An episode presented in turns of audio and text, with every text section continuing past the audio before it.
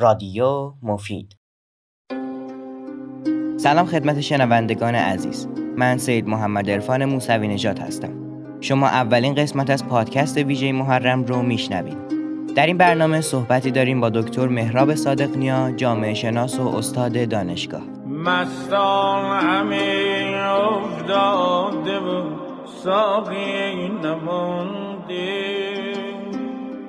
مستان همه افتاده و ساقی نمانده. یک گل برا یه باغبان باقی نمانده. یک گل برا یه باغبان باقی نمانده. حسین. به میدان آمده است و خوب می‌داند که این قبرستان خاموش. جز با فریاد خونبار او به بیداری نخواهد رسید. می‌داند که برای رسوایی همه یزیدهای تاریخ جز سلاح شهادت ابزاری ندارد. حسین با همه حجتهایش آمده است. با گلوی علی اسقرش با پیکر پاره پاره علی اکبرش با دستهای بریده علمدارش با لبهای خشکیده کودکانش. با سر بریده خود و در یک کلام با همه هستیش به مساف شب پرستان آمده است. دام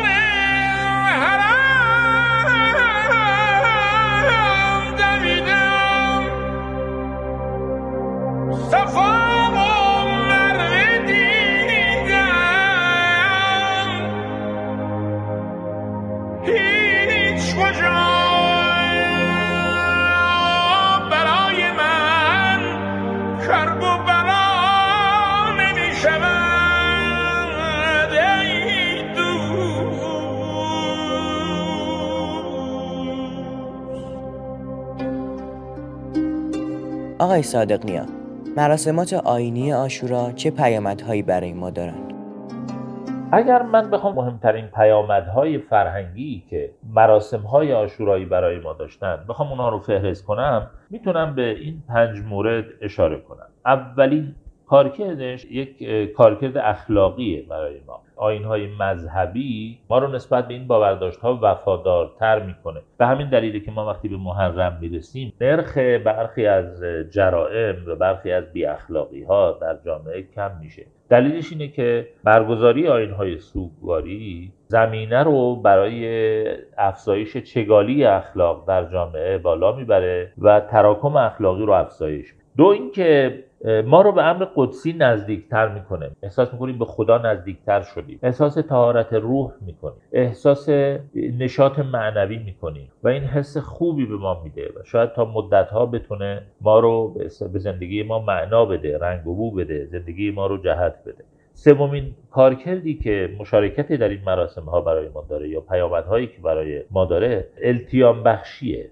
همه ما در زندگی ناکامی های فراوانی داریم. چیزهایی که ما رو رنجوندند برای همه ما وجود دارند. ما وقتی خودمون رو در این مراسم های به اصطلاح محرم می‌بریم غم خودمون رو در غمی که روایت می‌کنیم از آشورای 61 هجری پنهان می‌کنیم. غم خودمون رو در اون غم به فراموشی می‌کنیم و یک التیام درونی پیدا می‌کنیم. ما با مقایسه خودمون با مقایسه رنجمون با رنجی که روایت می‌کنیم متوجه میشیم که این رنجی که ما داریم نسبت به اون رنج قابل تحمله قابل کنترله و به این وسیله خودمون رو آرام می‌کنیم.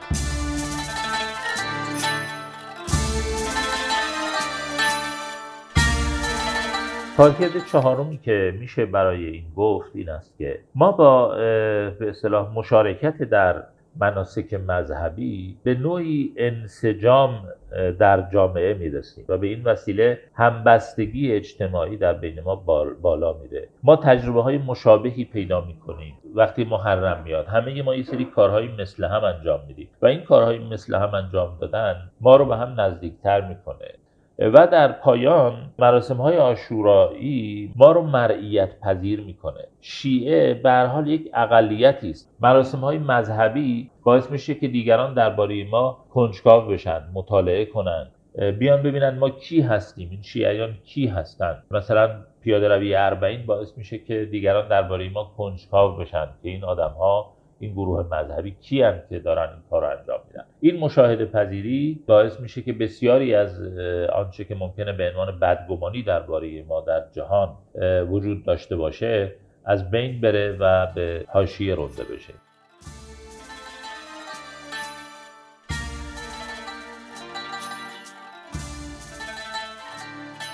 یادش به خیر مجالس امام حسین.